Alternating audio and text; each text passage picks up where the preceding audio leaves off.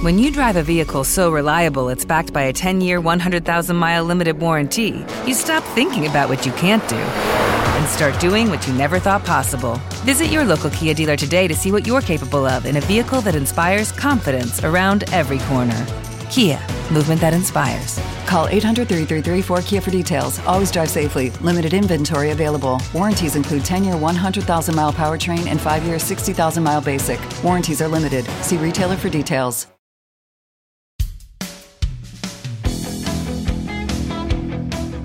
And welcome to Killer Queens, a true crime podcast. I'm your host, Torella. And I'm your better, prettier, younger host, Tori. We're sisters who are obsessed with true crime. and love gal palin with you about cases. You can expect the occasional curse word.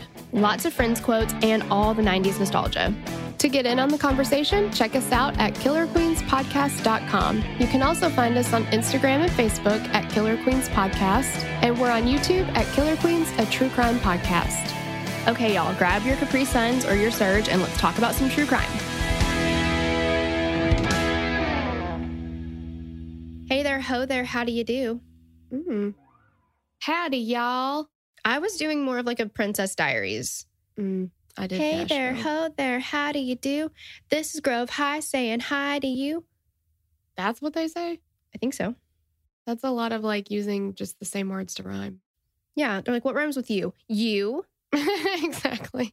Oh my God, we could just say you again. Yes. Yeah. it's like there's a Golden Girls episode where Rose is talking about how she wrote the lyrics to their high school fight song or whatever. And it's like, go, go, go, go, go, go. And that's like the entire song. It's like So a funny. tenacious D. They're like, it's just one One note. one note. And he's Like, you like, bend it a little. Yeah, but who but who wrote it with the bendy thing? I did that. Because like, anybody could write that. All these fucking naysayers always naysaying. exactly. I did the bendy thing. Yep. Okay, well, Now that that's taken care of. thanks for tuning in today.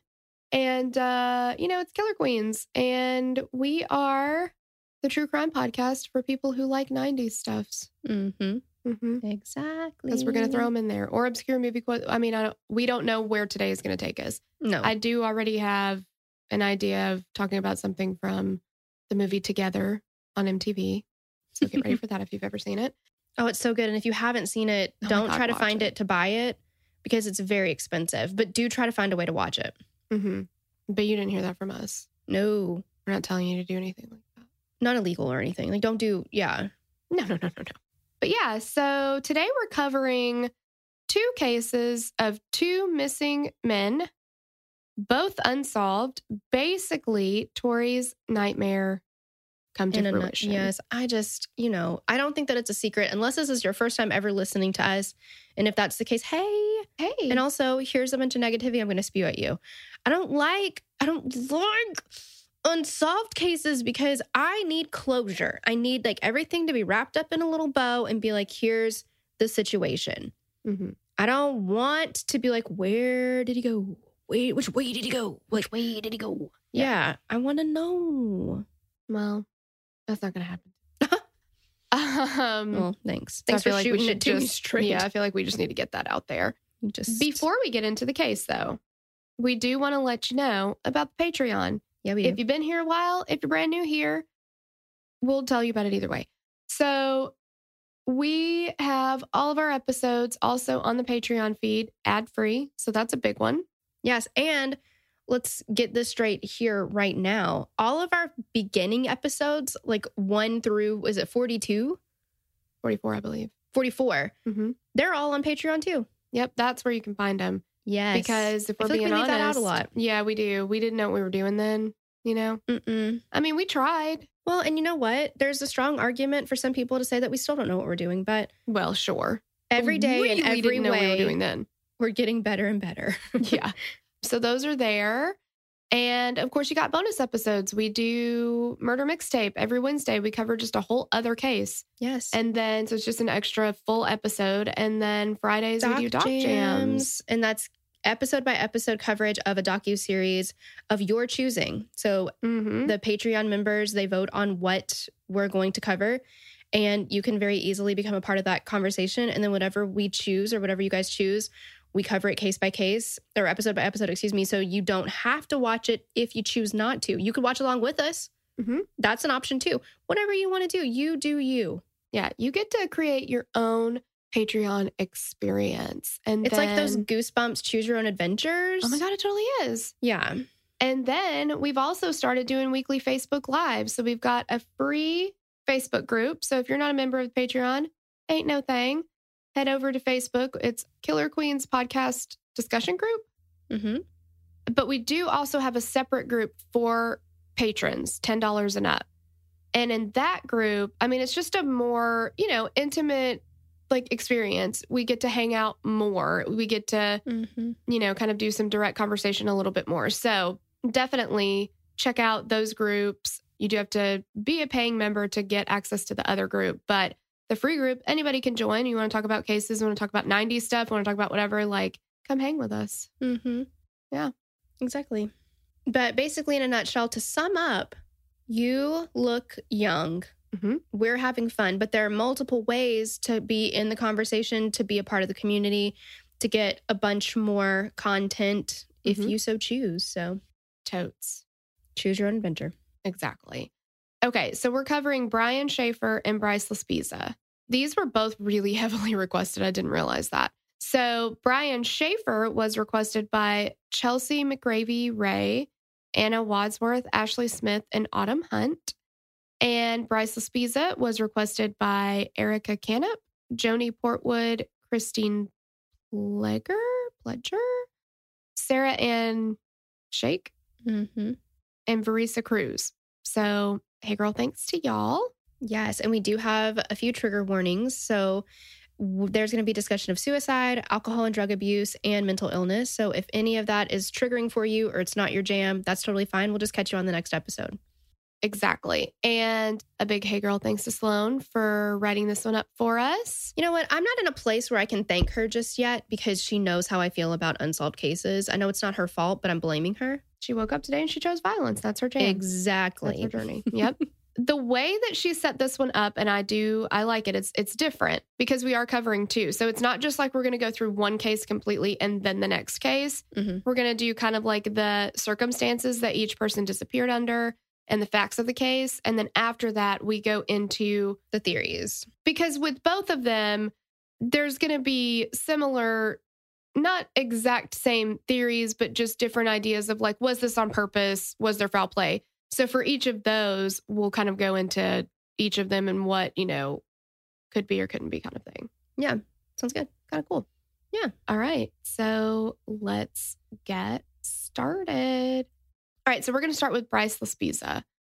Bryce Laspisa was born on April 30th, 1994, and he's the only child of Mike and Karen Laspisa. While he grew up in Chicago, Illinois, and graduated from Naperville Central High School in 2012, Bryson's parents decided that once retirement came, it was time to move to warmer weather. I feel like they retired early Sounds like it. because he's 19 when he disappears. Yeah, that's very true. I mean, and they look, They would have to, unless they are much older than they appear. yeah, that's what I was wondering because I'm like, they don't look in their 70s by any means. So, And retirement age is 65. yeah, typically. I mean, they lived in California. It seemed like they were doing pretty well on money. So I think they, whatever they did for work, served them well. Yeah. So they end up moving the family to Laguna Niguel, California. Bryce was reported to have always been a good student and athlete. He played football and baseball in high school. And now that he was a high school graduate, he decided he was going to take classes at Sierra College in Rocklin, California. There are some differing reports on whether or not this is what Bryce wanted to do or if this is what Bryce was told to do. And we'll get into that a little bit later. In the days leading up to Bryce's disappearance, he had started acting strangely. So strangely that his roommate and good friend Sean Dixon had called Bryce's mom, Karen, to voice his concerns. I feel like that's very significant Mm-hmm. because if you're talking about college kids that live together, that hang out together, you're drinking together, you're doing stupid shit together, you are not going to call your friend's mom unless it's bad, right? Yeah, exactly.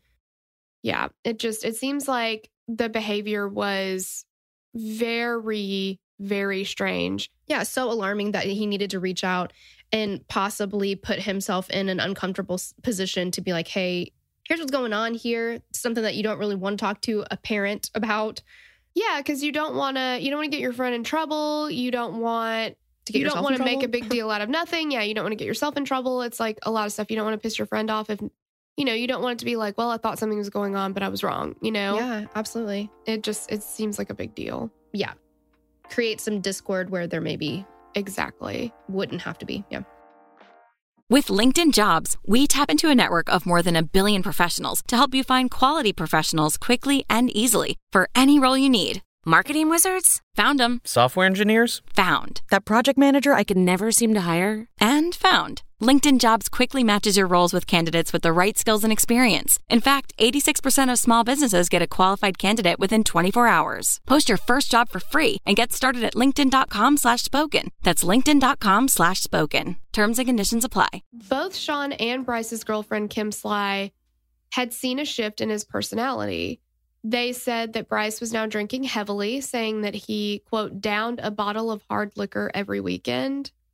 That honestly doesn't sound that big of a deal to me. I guess it depends on how big the bottle is. Yeah. Are we talking a handle? Are we talking, Right. yeah. In the, I watched an episode of Disappeared on this as one of the things. And in the reenactment, they were showing more like a fifth bottle. There was definitely no handle on it. I don't mean to be a whatever you want to call me in this moment. I don't know.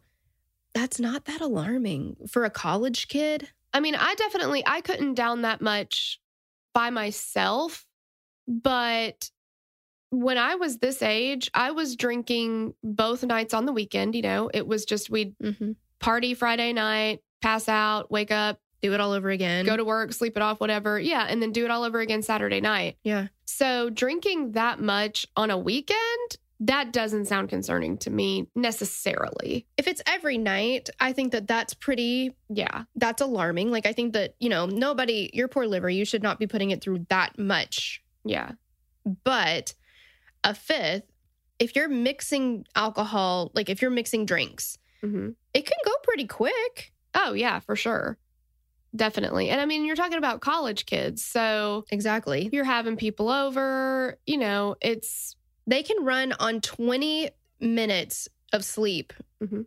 and be completely fine and be hammered drunk and then wake up probably still drunk Mhm. and keep going. I mean, I've done it. Hell, I know I've done it. I mean, you know, you start out with a chaser and then that chaser somehow magically turns into more alcohol. So you're chasing alcohol with more alcohol. I mean, God, who hadn't been there I know. And then you show up to work the next day still wearing the same shit you wore the day before. And you're like, with your lipstick all smudged and stuff? Yeah. Yes. like, I'm here, bitch. That don't ask me anything else. Like, and people are like, what smells like a dumpster?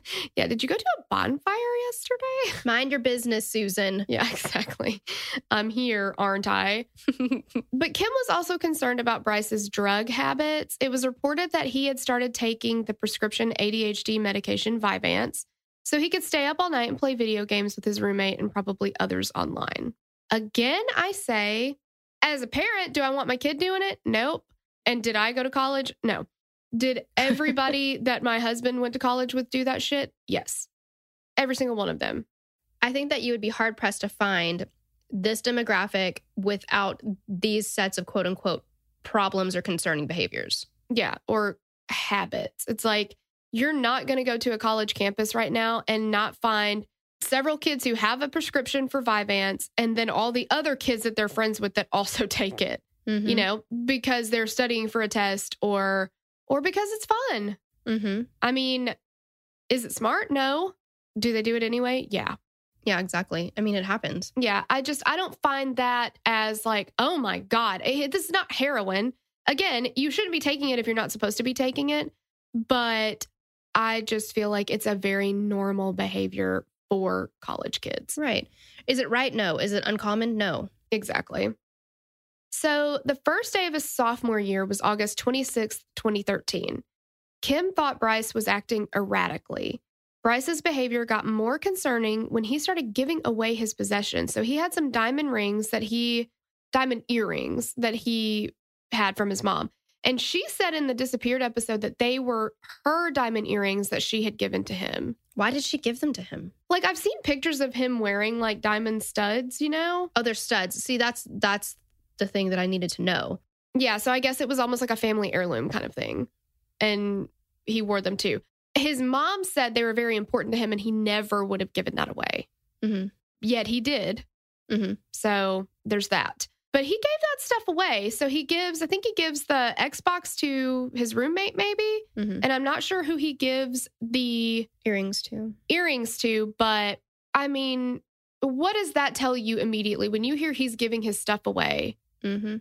That says, I'm not planning on needing these. And that's either because of a possible suicide or a possible disappearing myself. Yeah. Especially, I can understand the earrings for sure from the mom's point of view, but an Xbox to a teenage boy. Exactly. That's a big fucking deal. Mm-hmm. Yeah. Like, sorry, mom. I know the earrings were important to you and you thought he was going to keep them forever. But if he gets rid of his Xbox, you got some problems. Yeah, exactly. like, there's something going on there. mm-hmm. Um, so then on August 28th, here's another thing that I feel like is concerning about this whole thing.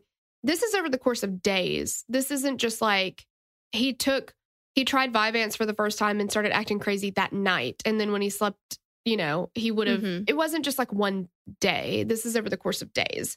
But around 10 p.m. on August 28th, he breaks up with Kim via text message saying that she would, quote, be better off without him. And he even says, like, you deserve better or something like that. So he breaks up with her. But then, even though that happens, he ends up driving to her house that night. So it's 10 o'clock that he texts her. Then he drives 90 miles away to her apartment. So he gets there at like 11:30, something like that, or he's there at 11:30. That's crazy. While he's there, though, Kim is like, he's not acting right. And she didn't think it was safe for him to be driving.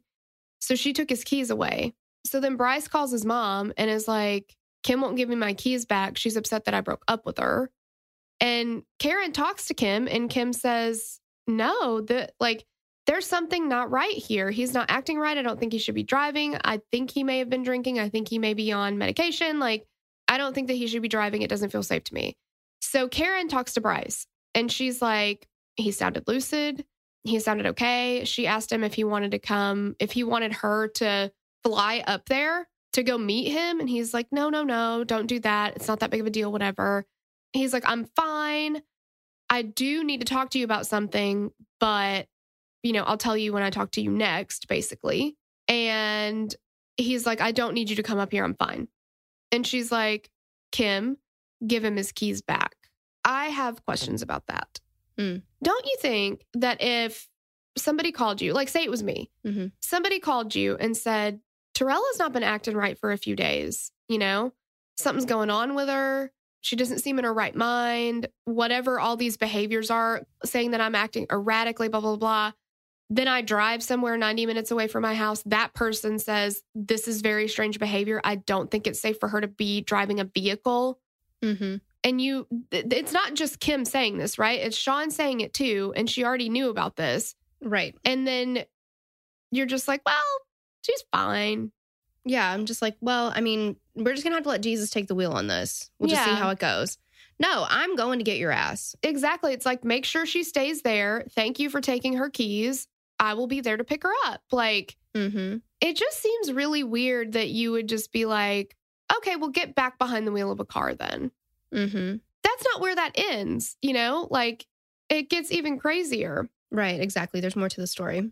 Okay so what happens after he leaves kim's house So he leaves her house around 11:30, same night or 28th.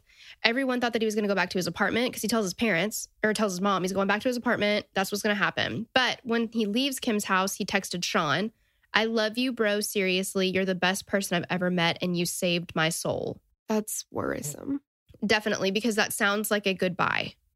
Yes, very much so. He hopped on the I 5 as if he was heading towards Laguna Niguel in his parents' house. And this is an hour and a half after leaving his girlfriend's house, And that's another thing. Like he he's spending a lot of time. getting to where he's going. Yes. So then around 1 a.m. on the 29th, Karen missed a call from Bryce that was later found to have pinged about an hour from his apartment. Karen had thought that he was just like calling her to tell him, tell her that he was back at his apartment. And they wouldn't hear from Bryce again until after 11 a.m. And this is 10 hours after the missed call and almost 12 hours after leaving Kim's house. Yeah. So now we're like three to four times the amount of time he it should have taken him to get somewhere. Absolutely. At about 11 a.m. or 12, Bryce called his parents and told them that he had used their roadside assistance plan about around 9 a.m. because he had run out of gas. A guy named Christian from Castro Tire and Gas delivered three gallons of gas, and Bryce charged his parents' credit card for $20 for the gas. Bryce was in Buttonwillow, California at this point, and if he had continued on the path to his parents' house, he would have arrived, like you said, three, three and a half hours later. But that ETA comes and goes, and he didn't show up. And he, at this point, he's not answering his cell phone. So Karen decides that she's going to call Christian, who delivered the gas, and see if maybe he could just drive to where he had taken the gas and see if Bryce was gone. Christian was like, Yeah, I'll do that. No big deal. So he drives there. And Bryce is still in the same exact spot. Like ha- has not moved. He's still in the driver's seat. He's just sitting there away. Just sitting there. Just sitting there. Just sitting there. So Christian asked Bryce, like, what you doing, buddy? And Bryce is like, nothing. And Christian's like, okay, well, he seems fine. Like his eyes are a little red, but otherwise he seems fine. And but he's just sitting there. Right. I mean, of course, like we're not coming for Christian because what can he do? He doesn't even know this man. Oh, right. Yeah. Christian is an amazing human being, by the way. He's like a hero. Right. To drive all that way to go. Yes. So again, Bryce should have been home in about three hours. It doesn't matter if he's just sitting there, whatever time he ends up leaving, he should be there in three hours. But this is six hours later, still not home. So Karen calls the police and she reports him missing. This is 18 hours after leaving Kim. And we also have to think about is he awake this whole time? Right. Nobody who contacts him finds him sleeping. Mhm. We don't have any reports of anybody being like, there's a guy asleep in a parking lot. So, He's just sitting there, mhm, just staring into space, apparently, for 18 hours. 18 hours. Yeah. So the California Highway Patrol found him eight miles from where Christian had left him. So he moved eight miles in nine hours. Nine hours. And he's like on the side of the road, right? Right. I could understand that taking that much time to move eight miles. If you asked me to run them, Mm. it would take me nine hours. Sure. Not going to get there in any quicker than that. But in a car, that's insane. So Yeah. It's like literally he gets on the car or he gets on the road and he starts driving and he's like, nope. And he just pulls over. Like, Yep. Yeah. Exactly. The highway patrol officers spent 20 minutes talking to Bryce and they searched his car. But so he's got the same kind of erratic behavior. The officers are like, we really need to search your car for drugs and alcohol, but they didn't find anything. Bryce passed a field sobriety test, and the officers said that he seemed to be acting normally other than just sitting in his car for hours on end. The officers noted that Bryce was reluctant to call his mom when the officers told him to. And he was so reluctant that the officers physically dialed the number and put the phone in Bryce's hand to talk to her. And he told her that he was on his way now, but it was also reported that he strangely told her that he was going to go hang out with some friends later. here's another point when the police officer finds him and we're now nine more hours in and he moved eight miles as a parent i would say i need you to take him to the station and i will be there to pick him up immediately Absolutely. Because clearly the plan that we had been under on is not going to be working at this point. We're a day yeah in to trying to get him to move three hours. well yeah and you're also like has he slept at all Right. you know that's a concern like there's something going Yeah. on here Well, and just because when the police officers left him versus when they found him started out saying erratic behavior, then they're like, well, he's acting fine now. If he's showing the same erratic behavior to multiple people in the span of 24 hours, maybe it's time to take it into your own hands and just go pick his ass up. Well, yeah. And even if he can hold it together for a conversation and be like, yeah, everything's okay, you know, what is that woman, Lori Vallow, with the, you know, where's JJ and Tylee whole thing? Mm-hmm. She had to go through a psychological evaluation when her husband, Charles Vallow, was still alive and she passed it. These are professionals and she was able to hold it together, you know, long enough. She didn't talk Mhm. about any of her crazy doomsday shit in front of them, obviously. Right. So that's a possibility. You can, Mhm. you're talking holding it together for five minutes while Christian's there, for 20 minutes while you're with the police officer. Right. Like, Well, and there's a big difference between saying the right words and your actions. And he is showing exactly. that he's not in a stable mindset. No, he has sat on the side of the road for probably nine hours Mhm. and he should have been home six hours ago from that point. But we're still Well, yeah. 18 something. at- Like, yeah, he, there's No, something more than that. wrong. Yeah. I feel like at this point, so let's say 18 hours. Okay. It's taken him 18 hours to move eight miles essentially. Mm-hmm. It should take him three, three and a half hours to move 90 miles. Yeah. What are you doing? Like, Yeah. There's something, is wrong. Yeah. And he's just like, okay, well, I'll just drive home then. And Karen's like, perfect. See you soon. Yeah, I'll just take him for his word. Yeah. We've heard that a couple times, but clearly it's not happening. Yeah. But maybe today, maybe now is the moment. Exactly. So It's just crazy. they leave him in his car. Officers said that he seemed sober, lucid, and he's a grown ass man. So they were like, all right, well, good luck to you, and just left him. And around, a, Yeah. It's not illegal to sit in your car for nine hours. mm, I mean, it's not. Right. But yeah, So their hands I don't understand. tied. Well, but okay, I don't. I'm not a parent. I just, you know, I want to put all the disclaimers on it now. Like, I'm not, I don't know the whole situation. I don't know what was going through their minds. I do think that if I had been in that situation, I would have handled things differently. If it was a, a family member or a loved one, I would, even if it was a stranger, Yeah. I'm pretty sure I'd be like, I'm going to take care of this now because they're Mhm. doing enough to involve other people, but Mhm. they're not doing anything themselves. which which makes me wonder about like the actual status of their relationship Oh, absolutely. Yeah. or you know because why would you not just get in the fuck she offered to fly out the day before why not get in your car now when he's that close and go pick him up Yeah. I mean, it's 70 something miles away, basically. yeah So, yeah, around 11 p.m., Bryce called Karen again and told her that he was getting gas and a drink. And this is at a gas station in Buttonwillow, which, which, means he has not fucking moved hasn't moved. No, he's this is now 24 hours after leaving his girlfriend's house. Hmm He stops. He gets $39 in gas at the Valero gas station. Then, after being in Buttonwillow for most of the day, he calls roadside assistance again from Buttonwillow. And this time, in the ID channel thing, they said it was Christian again. And they also, the way that Karen said it was that Bryce still hadn't shown up at home. She called Christian again to see if he could go check. Bryce was still in the same damn spot. Mm-hmm. And so he said, You need to get on the road. Your parents are waiting for you. Karen says, You need to get on the road.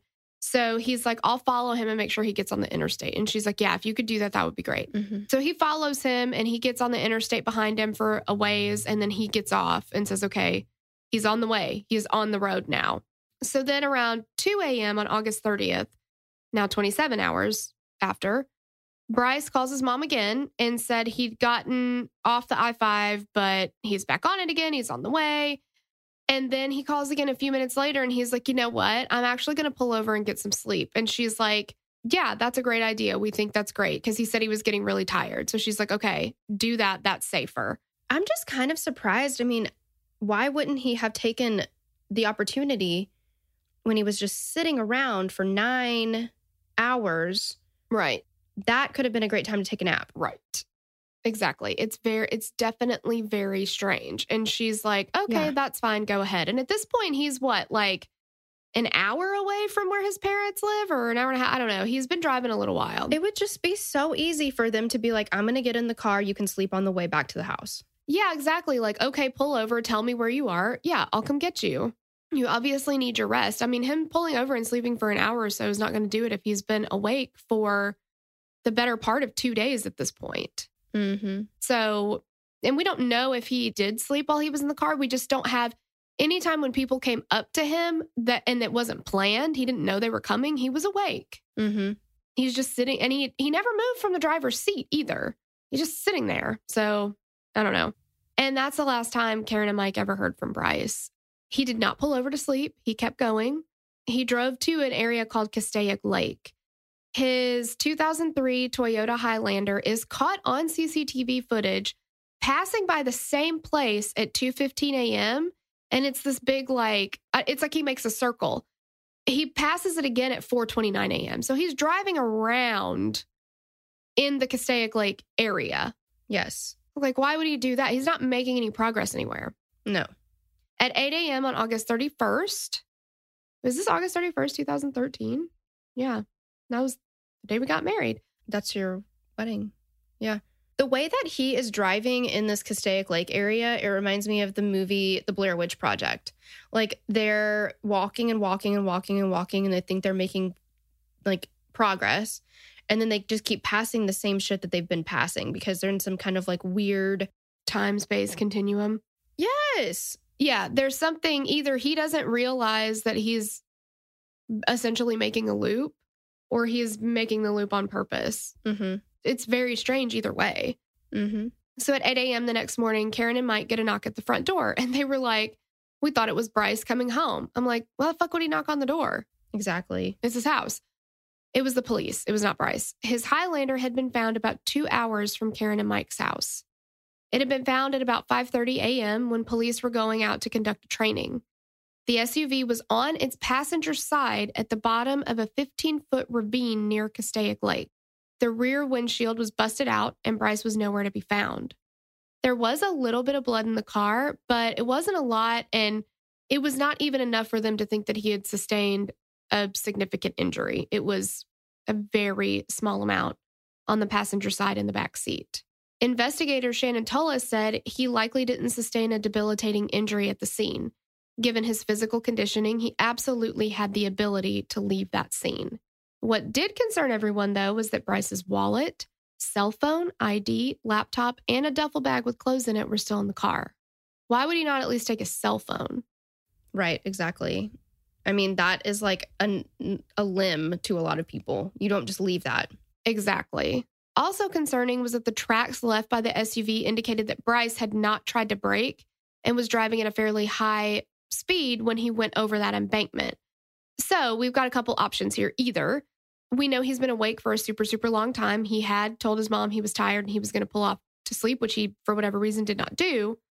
Did he fall asleep at the wheel and just go over that embankment?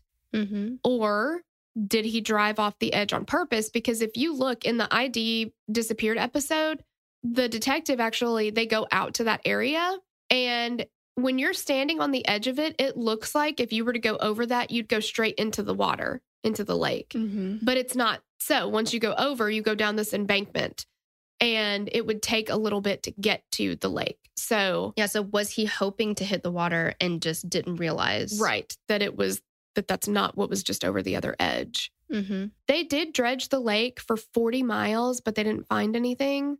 They did bring in dogs to try to track his scent. They were able to get a scent and they followed it away from the lake and it went in the direction of a truck stop nearby, which he could have walked to. Mm-hmm. But the scent trail stopped. They, of course, did not find him. Then on September 4th, the police and family got a shock. There was a jogger running, which is see why it's so dangerous. Either you're going to find a body or you're going to be a body Right. they're running near Castaic Lake and they see a brush fire. So they call 911 and the Los Angeles County Fire Department comes out. This is not a brush fire. This is a human body on fire. And of course, your thought is Bryce disappeared here. Is this his body? The body was so badly burned, it was impossible to immediately even tell the gender. So they couldn't get an identity right away. You know, so you've got this like double edged sword. We don't want this to be Bryce. We want him to still be alive we would also like an answer to where he is. So, you know, Absolutely. but it wasn't Bryce. It ended up being 35 year old Lamondre Dion Miles. And before he was burned, he'd been shot multiple times in his torso. So it was determined that Lamondre was murdered for failing to pay a debt. And what a weird thing that it would be in the same area, too. Like definitely. out there. Yeah, it's just very strange. Volunteers, dogs, rescue teams, scuba divers, helicopters, hikers, and police searched for about three weeks near the area, and they had absolutely nothing to go on. And even his dad, Mike, his car got broken into while they were searching. Wow. So after the body of Lamondre Miles had been found and identified, the official search for Bryce Laspisa was called off. I mean, they were they weren't getting anywhere, they weren't finding anything. And the LA County Sheriff's deputy Johnny Jones said We pretty much exhausted searching in that area. They've found basically nothing, so we're kind of at a standstill. Karen and Mike ended up hiring a private investigator that specializes in missing persons cases. PI Denise Savastrano took on the case pro bono and stated that she feels that Bryce intended to make it to Laguna Niguel as the address was in his GPS in his car. So she was saying, look, he had his parents' address in the GPS. That's where he was headed. He met foul play along the way. Something happened. I don't believe that. Right. But he intended to go home, is her belief. I don't believe that. I'm not fully convinced of that. well, I guess we can discuss later, but I think that that's a good, it would be a good way to cover your tracks to make it seem like that's what you were trying to do. Yeah, exactly. That's exactly what somebody who is not meaning to go home would say. Like, yeah, Mm-hmm. but they've not been able to find anything. They don't really have any clues. They've never, from what I understand, they've not come across anybody at the truck stop that said, Yeah, I saw him or anything. And he's got bright red hair. He's a pretty distinctive, Yeah, he's got very like a squared jaw, like bone structure. He, yeah, he's very distinctive. So it would be, I think it would be hard to miss somebody with that bright mm-hmm. of hair. And Karen said it's gut wrenching every day not knowing. It's a living nightmare. It's just been difficult because there has been no news. We continue to have hope that Bryce will be found. Hmm. So we're going to get into the theories and everything after, not wrapping up, but you know what I mean. Like, we're going to talk about Brian Shaffer right now, though. Yes. So, Brian Randall Shaffer was born on February 11th, 1979, to Randy and Renee Shaffer. He would be followed by his little brother, Derek. Brian grew up in Pickering, Ohio, and graduated from Pickering High School in 1997 and went off to Ohio. Pickerington. Oh, Pickerington. Sorry, I'm thinking, uh, in my mind, I'm going to My Fair Lady Mm, the guy that helps Eliza become a lady, hmm I don't remember the name. but his friend, his name was Pickering. Oh, hmm. Yes. So, Pickerington, excuse me, high school in 1997 and went off to Ohio State University. Brian graduated with his bachelor's in microbiology in 2003, and by 2006, he was in a second year of medical school at Ohio State. He was in a serious relationship with his girlfriend, Alexis Wagner, and she also was a second year medical student at OSU, and the two were called quote unquote inseparable. Alexis was sure that he was the one, and she told Dateline, like pretty much since day one, I really thought of him as a kind of as kind of the love of my life. And she said that Brian would say, she described Brian saying he's brilliant, he's handsome, he's sweet and loyal and caring. And there was a post on his MySpace page. This is dating this Mhm. case, I Yeah. guess, where he called her amazing and awesome. The two planned a trip to Florida for spring break with their flight booked for April 3rd. And Alexis thought that he might propose on that trip. He had not bought a ring, so I don't think so, but I get why she would think that. Wishful thinking, Yeah. hopefully, yeah. So in February of that year, Brian turned 27, but in March, Brian's mom, Renee, died of cancer. She was called Brian's confidant and hero, and she was the center of his universe. And then all of a sudden, she's just gone. Brian and his dad and brother were still reeling from the loss on March 31st. And this is, I mean, it's just 25 days after Renee's funeral when they got together at the Outback Steakhouse for dinner. Brian's friends had wanted to go out drinking early that night, but Brian was adamant that he needed to be there for his dad, so drinking was postponed for after dinner. The men had dinner and conversation, and other than the very painful missing, like they were super upset about missing their mom and, you know, his wife from the table, like nothing was unusual. I mean, of course, I'm sure they're talking about Renee reminiscing, Mhm. commiserating with each other. I mean, it's super sad, but everything seemed fine. And a lot of people said he was handling it in a very healthy way. They thought that, like, you know, he was still, I mean, he was in school and he had just finished midterms at this point. He was getting ready to start spring break. So Mm-hmm. even though his mom had passed away in the midst of all that, he still completed all those things. Yes, know? I mean, he's still on track for his career goal. And I'm sure I've heard people say in the midst of something like that, some people really thrive on something that can kind of distract them. Exactly. And they're so busy that they need that. But I do know that Brian was really, really, really exhausted that day. Like he had gone to the dinner with his dad and his brother and then went out late that night. But his dad was like, I didn't expect him to go out drinking because he talked about how tired he was. Mm, mhm. But so Brian separated from his dad and his brother, and he went out with his former roommate, Clint Florence.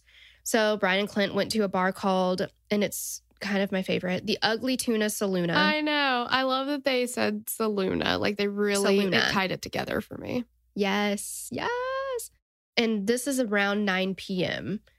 Clint said, Brian and I always went out. That's nothing new. We sat down, opened a tab, and then, you know, had like three, four, five 20 shots, shots, of I don't know how many ever. Yes, Yeah. exactly.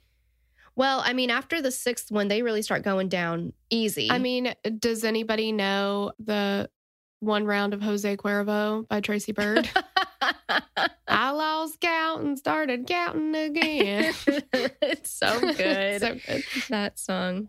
Yeah. So, you know, you sit down, you have 11 million shots. Mm-hmm. However many. Yeah. Yeah, exactly.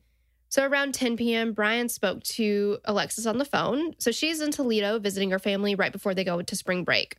Alexis remembers that he sounded completely normal. She said he didn't seem down or concerned or anything. And then at the end of the call, Brian told her that he loved her. So tell us what happens after this. Yeah. Okay. So Brian and Clint end up meeting up with one of Clint's friends, Meredith Reed. So they're bar hopping. At this point, so they start out at the Ugly Tuna. You know how it is when you go out, it's not hopping, right? And also, it's just nine Mhm. o'clock. Like to me, that's like past bedtime now. But at that time, it's like we're not even hitting the bar yet. so at nine o'clock, there's not enough going on. So they start bar hopping. They do more shots. Meredith offers them a ride back to the Ugly Tuna. So all three of them go back to Ugly Tuna and they're seen on CCTV footage outside the bar. In the footage from 1:15 a.m. on April 1st, Brian can be seen leaning against the rail of the escalator outside the Ugly Tuna and he's riding up to the second floor bar. So what was happening during this time is they're kind of redoing this area because it was kind of a bad area. They're trying to make it nicer. So there's all of these things like there's some construction going on and stuff like that. But this bar, you've got to ride an escalator to get up to it. And there is a camera at that entrance slash exit. There's another back entrance slash exit for band members or staff, but there is supposed to be a camera there too. There's also some cameras inside the bar. But anyway, we see him coming in and Clint said Brian was doing his usual thing and he was talking to those two girls. So the two girls that he's talking about are friends of Clint's and they're seen talking to Brian on another appearance on the CCTV footage. And this is about 1:55 a.m. in the footage. It looks like Brian says goodbye to the girls and he walks away. Now, according to some information that I've seen, he puts his number in one of these girls' phones and is talking about Mhm. meeting up with them later. And I've heard too that he kissed her on the cheek. There's definitely flirtation. Some flirtation. Yes. and had his girlfriend seen it, she wouldn't have been too happy about it not even a little bit. for sure. And it's crazy because he's like getting ready to go out of town with her, Right. But you're supposedly. Mhm. but you're drinking this much. Oh, sure, sure, sure. I mean, like inhibitions out the window. Shit happens. Yeah. Yeah. I mean, I would think that since she never saw him again, like that would really fucking suck to hear all over, you know, the news and stuff. Like, oh, Yeah. he gave some girl his number and was supposed to meet up with her later, maybe go home with her, like hmm maybe kissed her on the cheek. I mean, that sucks. Clint said that he and Meredith saw Brian again at the bar. It was about 2 a.m. at this point, and the bar is it's closing time. Uh, you don't have to go home. You can't stay here. Get out of here. Exactly. So they told him that they were planning to leave. And there's two different things that he supposedly, and we're just saying that to piss Sloan off. We know that's not how you say it, that he supposedly told Clint and Meredith. One was that he had to go pee. So he was going to go back in and pee. The other was that he wanted to go talk to the band. There was a cover band there that night. Brian was very into playing guitar. He wanted to go say something to them. Either way, he goes back in. Clinton Meredith do not go back in because it's closing time. They wait for him a while, but he never comes back out. And they're like, I mean, how many times are like a lot of people give Clinton Meredith shit for leaving him there? I've I have had so many situations. I used to go visit Andrew in Knoxville where I would be like out with the girls or whatever. And you know, we'd all be hanging out or whatever. I'd go pee or something. And then all of a sudden I'd be like, I'm gonna go back to the apartment now. And I would just yeah, fucking ghost. do an Irish Yeah. goodbye. Just like, Yeah. see ya. And they're just like, well, she must have gone home. Like, I've done that at my own party at my own house. I'm like, I'm gonna go. Mm-hmm. I'm gonna go upstairs for a second and go get a sweater, and then you never see my ass ever again. Passed the fuck out. It's like when you just hit that point, you're just like, done. I'm Done. done. I'm just gonna walk home. I'm gonna go. Like whatever. I'm done. And it wasn't outside of the realm of possibility for him. Like some people, you could say, Oh, I have eyes on them the whole time. It's very weird that I never saw them again.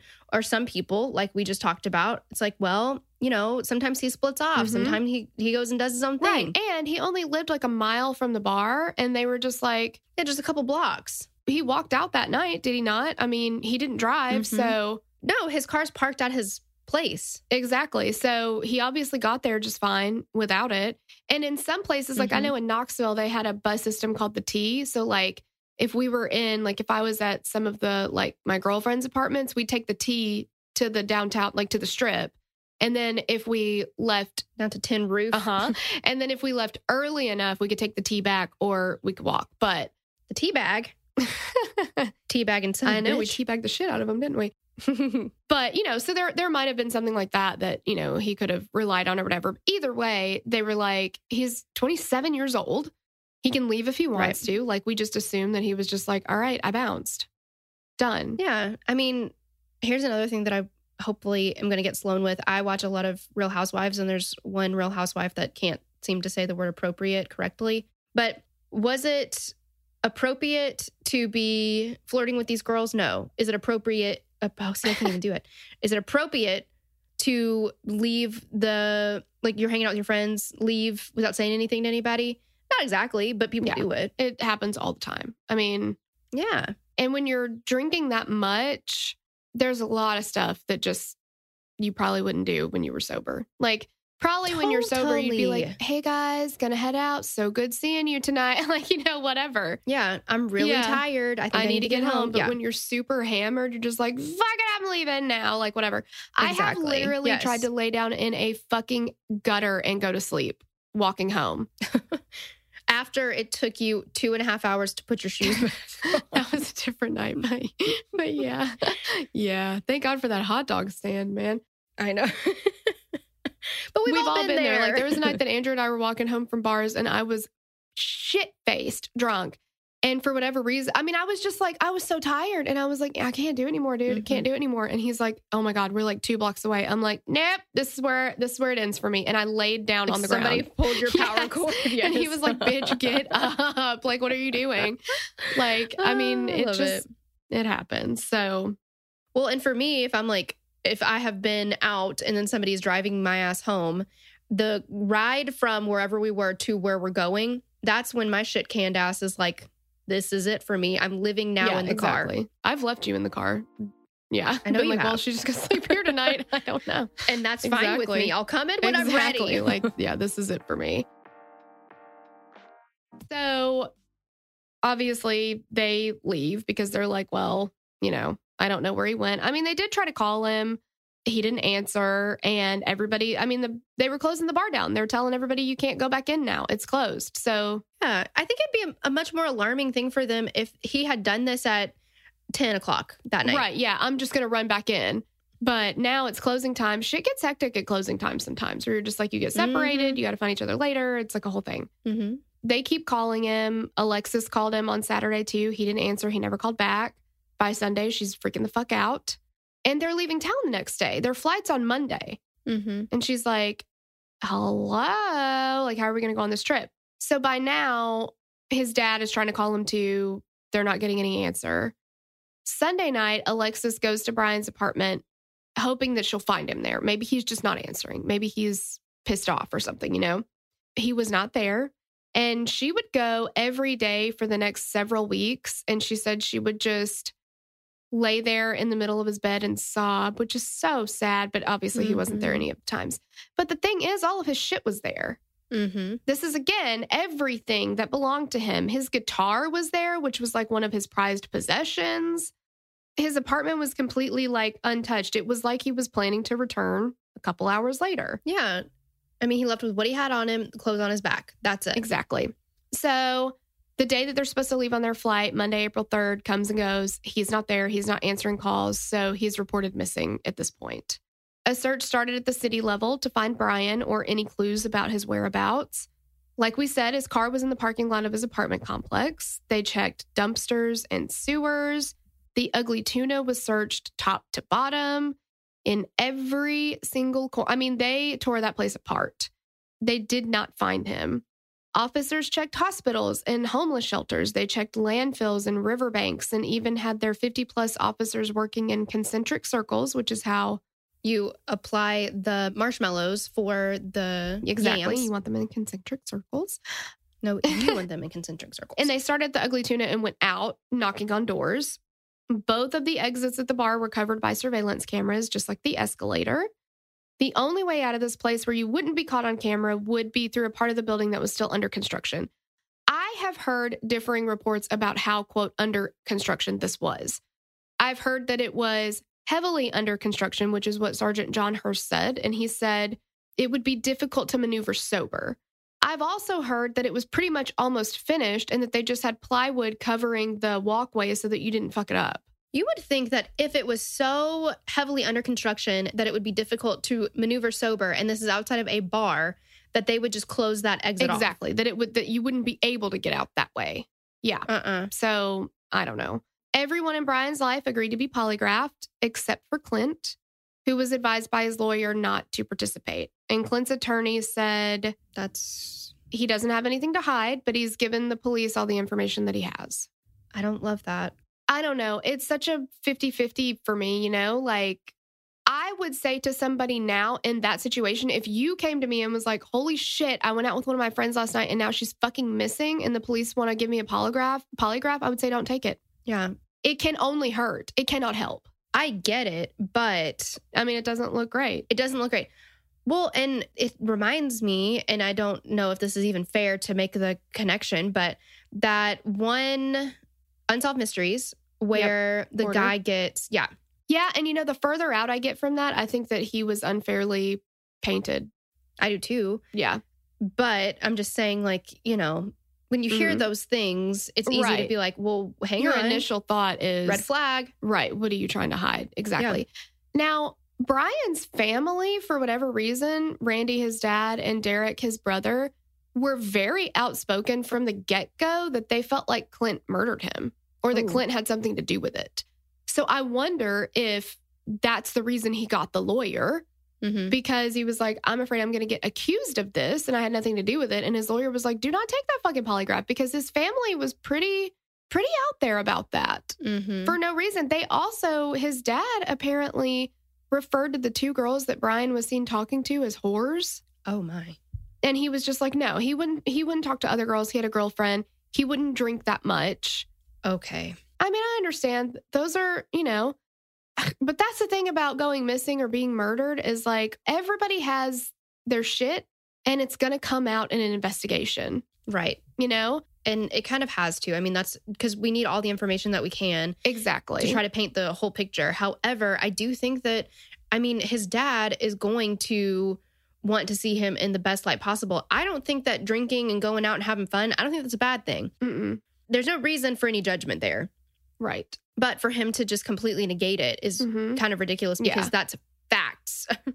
Right. Yeah. His dad seemed to not accept the fact that Brian was very drunk that night. And he was very drunk. If you look at that CCTV footage, he's kind of swaying. He's drunk. Mhm. And everybody around him said he was hammered as fuck. Well, yeah, if you have as many shots as he's taken in that first ugly tuna saluna, Mm-hmm. you're going to be pretty lit. Exactly. And then he went at that was just the beginning of the night. Exactly. Yeah. And that's, I mean, that's common in a college town. You're going out, you're drinking. I mean, It's, Friday just- night. Like, who cares? Exactly. That's how it goes. Like, you know, and I get that's, you know, that's hard. You want you want your kid to be seen in the most positive light, especially on the news and stuff. It does not make him a bad person to go out drinking, and it, it doesn't make him a bad person to flirt with another girl when he has a girlfriend. Is it ideal? No. Does it happen? Yes. Mhm. That is why I don't need the details of every time my husband ever went out when he was in Knoxville when we were dating. I don't need to know that shit. Did I let guys buy me drinks? Absolutely. But you know what? That's just free drinks. Well, of course it is. I'm like, yeah, never going to talk to you again. Thank you so much for that. Bye bye. Like, whatever. Yeah. But, you know, people just, they, and they get, more flirtatious when they're drinking. Like, Absolutely. That's just human nature. exactly. It happens. I mean, is it ideal? Is it the best look? No. Is it human? Absolutely. Those two girls that he was seen talking to, though, they were friends of Clint, so they were able to identify them. They were questioned, they were cleared. Now, here's another thing the police in the media after said that every single person was, you know, that worked at the bar, the band that night, were questioned thoroughly. And it was a few years later that people finally figured out what band was playing that night. And if you want like a super deep dive on this case, like multiple parts on it, listen to True Crime Garage because the captain and Nick live in that area. The captain played gigs in this area. He ended up knowing the band that played that night. And he talked to them and he said, Did the police question you? And he was like, Yeah, they questioned us, but very minimally. They didn't really ask us a whole lot of stuff. They felt like they would not have considered their questioning thorough by any means. Mm-hmm. He did ask them too, Did Brian come up and talk to you? And the guy says he does not remember talking to him, but he said that that back entrance where like the band leaves, he said that there was like 20 something people that they knew that came to watch them that night and they all left together through that entrance. And he said there was like 25, 30 people out there when they were loading up at the end of the night. He could have very well been in that crowd and this guy didn't notice Mm-hmm. you know? So they cleared these two girls. I don't know how thoroughly they questioned them. I don't think they had anything to do with it, but could they have seen something if they had thoroughly questioned them more that could have been important? You know, same thing with the band. Could they have seen something that they might not have thought was important, you know? Right. You just never know. And his apartment ended up getting broken into after he disappeared, which was a weird coincidence, but that's just so weird. It is. Okay, so what happens when Alexis continues to call his cell phone? Right. So she called him every night, and without fail, every night it went straight to voicemail until one night in September, the phone rings three times and then went to voicemail. So she immediately called again, but there was no answer. And the police were able to ping it to a tower in the town of Hilliard, which is like 14 miles from Columbus. Hopes were spiked and then just as quickly dashed because Brian's service provider, Cingular, Ooh, that's a throwback. I know, informed them that it was just a computer glitch, which is so upsetting. Mm. It's like, oh my gosh, we got something finally. His phone's turned on. And then Can you up being a imagine? She's been calling him and calling him and calling him. It goes straight to voicemail and then it rings. That's like your hopes are on a pedestal. Like, that's so sad. And during this time, there's no activity on his credit card. There's no phone activity other than Alexis calling him and people calling him, I'm sure. There's no outgoing activity exactly. at all. And there's no activity on any of his anything else, like Mm-mm. his credit cards, his um, bank account, his nothing Brian Shaffer ceased to, exist. yeah, do anything after that point. Yeah. For all intents and purposes, it seems like he's just been, he just has completely vanished into thin air. Yeah. They ended up looking into psychics too. Yes. And Randy, who's uh, the dad, he says that he went to a psychic and they said that Brian's body would be found by a bridge in water held down by whirlpools. And so Randy like took it and jumped on it. He began wading in the Olentangy River and they had a search party, spent hours in that river and they didn't find anything. I mean, that's that's so sad. See, I feel like that's, I mean, I don't know. Does the psychic believe in their psychic abilities or are they exploiting a very sad, tragic situation? hmm exactly. And we don't know. And I mean, because of that tip, he would just go into bodies of water Yeah. and look for his son yeah. that had bridges. I mean, he thought, you know, understandably so. Maybe they maybe they had the wrong river, you know? yeah, exactly. And it's also not uncommon for college age kids to be drunk and fall into bodies of water and drown. You we used to work with a girl that Mm-hmm. exactly that happened. Exactly that It was on a houseboat, but Yep. still. Yeah. But yeah, these kids walk in, you know, from campus bars to whatever. There's a river nearby and they fall right in. I mean, it's Yeah. horrific. It's so sad. Yeah. You're not the most stable in that state. Right. So it can happen. And when you've been drinking, especially at night when it's very difficult, you Mhm. know, during the daytime, you're going to see the light at the top of the water. You know, that's going Right. to help orient you. You are not oriented, and many people will They continue Swim down yeah, instead of up. swimming down Mhm. further because they just they don't know which way is up. It's Yeah. it's very sad. It's very, very dangerous. Yes, it is. Have we done a lot of dangerous shit? Yes. It's just now that we're old, we can look back on it and be like, the fuck were we thinking? Yeah, thank God we dodged all of that stuff and made it out somehow on the other side. Exactly. His favorite band was Pearl Jam, and he had a Pearl Jam tattoo on his right bicep. And Pearl Jam ended up hearing about his disappearance. And when they played in Cincinnati, Eddie Vedder, who Sloan said the lead singer Torella, I did not know that, would take the so opportunity funny. in between songs to talk to the audience and ask them to report any information they had. I love it when like celebrities and bands do that. hmm So his dad, Randy, was still dealing with the death of his wife of almost 29 years when his oldest son disappeared. When Renee died, Randy said that he couldn't bring himself to touch her things. He said that the same was true after Brian disappeared, and I can't imagine.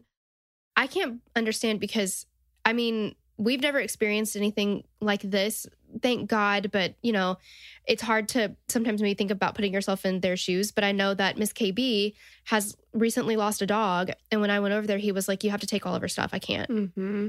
Yeah. It's just, I can't imagine. I cannot imagine. Mm-mm. I can't imagine at all. And that, I mean, he just felt like, obviously, he says, you know, the same thing. The hardest part is not knowing, you know? Mhm. It's never easy to lose somebody you love, but literally have no idea what happened to them. No, I can't imagine that torture. no, because I think that, I mean, I don't think that you ever get over it, but you can. There's the finality of it. You can Mhm. close that chapter and be like, yes, it's going to take maybe the whole rest of my life to get to a place where I feel like I'm good with it or have accepted it. Mhm. But if you don't, if you never get that chance, Exactly. how can you? Yeah, it's a gaping hole. Yes. Oh, so awful. I just cannot imagine. So they watched that surveillance video over and over and over and over. And the detective on the case said that he watched it so repetitively, repetitively, and said that he can say with 100% certainty that Brian Shaffer did not go back down that escalator. He feels that he was able to account for every single other person. So he either is still in the Ugly Tuna in the walls somewhere or something, Right. or he had to have left from that back. he left a different way. So that's what I'm saying. If we know from the band that they had a shit ton of people there, you know, that they knew to watch them that left through the back entrance with them, Mhm. Detective Andre Edwards, you cannot tell me you saw them go down that escalator because they didn't. No. So, how many people did you account for?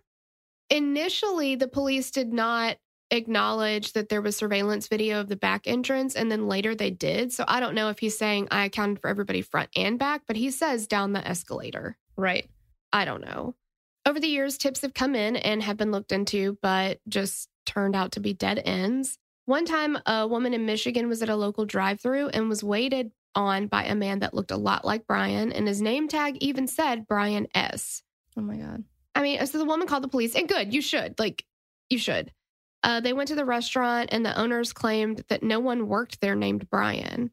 It wasn't Brian Shaffer after all, and once again, everyone was back to square one. I think that if he had disappeared, he wouldn't use the same name. I would think not. But if he disappeared himself, I mean. Yeah. Then on September 14th, 2008, Randy was in his backyard during a crazy windstorm, possibly picking things up when a limb was whipped off a tree and right at Randy. The impact killed him, and he was found in the yard by a neighbor the next morning. God. Is that not insane? It is. That is like the definition of freak accident. I know, final destination, man. That's what I was going to say. Yes, so crazy. Like death was out to get him. Yes.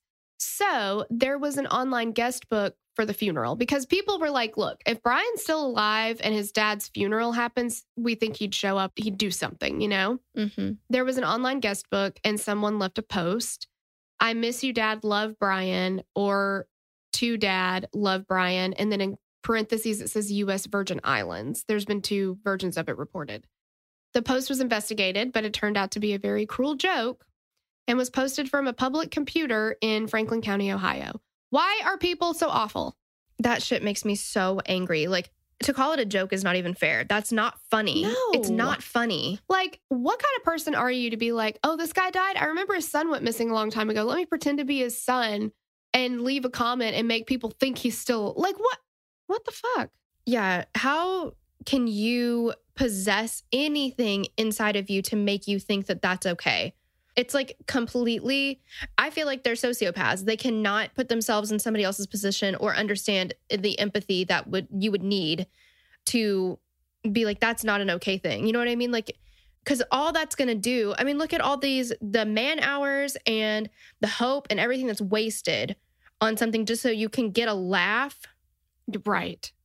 And like, what kind of person are you if that's what's going to make you laugh? Ugh. Absolutely. Absolutely. It is. So obviously that didn't go anywhere. It was a hoax. There was a tip that came in that showed a picture of a homeless man in Tijuana. The FBI investigated that. They found out that it was not Brian Shaffer. The guy does look like him, but it's it was found to not be him. I'm sure he's like, can I just, can you just leave me alone? Yeah, like, just leave me alone. yeah. Derek is the only Shaffer left at this point. He does not talk to the media. He's trying to move, or he was at that time trying to move on and get married to his girlfriend. Alexis Wagner went on to graduate and get engaged, and Clint ended up moving to Tennessee. So I don't know. Maybe we know him. Yeah. We don't know him, but maybe we've seen him. Well, I only know one Clint. Well, that's not true. I know two Clints. One is the country singer Clint Black, Mm. and the other one is a childhood friend that I'm pretty sure is not the same Clint. So, Yeah. unless he's living a double life. Could be. We don't know. You don't Yeah. know everything about him. No, that's true. I think I'm going to need to do some investigating. Okay. Clint, we're out for you. And so the next thing that we'll talk about are theories. And as you can see, we've talked too much. So we're going to have to make that a part two. Yeah. Sometimes this just happens. Like, this is the part of the journey that we could not have never seen coming. I think that we knew deep in our hearts if we were really being honest with ourselves, but here we are. Mm-hmm. So, surprise, this is going to be a two parter. If you are a patron at any level, you have part two waiting on you right now, ad free. It is just sitting Waiting there. in the wings. Yep. if you are not a patron, ain't no thing. Check it out next week. Yeah, no big deal. Everything's fine. Yeah, but we'll go through some theories. We'll go through some other information that isn't as widely reported. So definitely check it out. Yes. Thank you so much for listening, and we'll catch you on the next episode. Bye. Bye. Okay, guys, before we leave you for the week, we want to do some shout outs for some of our newer patrons. Hey Girl Thanks to Sydney Beatty, Catherine B. Corwin, Sarah Jackson, Caitlin, Brittany Busick, Ellie McQuiston, Allison Thomas, Kristen Wilson, Amelia, Emily Young, Catherine Wilder, Ireland Christensen, Chloe Kogavin, Amber Ditto, Michelle Rice, Casey, Megan Collins, Marianne McGraw, Leslie Zimmer, Angel Curran, Kate Simpson, Charlotte Stemp, Jill Stouffer, Susan Wilson, Nina King, Ben and Mel Burrows. Mel, yay, you're so sweet. Yay, yay, yay. Julie and Jillian. Ooh, sounds like a show. I know. Heather Houchins, Sarah Weaver, Virginia Peary, Parker Rashid. Deanne LaHoulier, That is so fun to say. I know. Carol Palmer Bonnie Banasek. and Alicia Zimmerman. Hey, girl, thanks. Thank we you love so you guys. much. We love you. You're the best. We could not do this without you. Thank you. Thank you. Thank you. Yes. Bye. Bye. We'd love to hear your thoughts on this case. Connect with us on Instagram or Facebook to continue the conversation. Thanks for listening, and we will meet you back here next week. Bye. The theme song for the show is created and composed by Stephen Toby. You can find more of Stephen's work on SoundCloud. Our logo was created by Sloan Williams of Sophisticated Crayon. You can find more of her work on Etsy. Visit us at killerqueenspodcast.com for merch and other info about the show.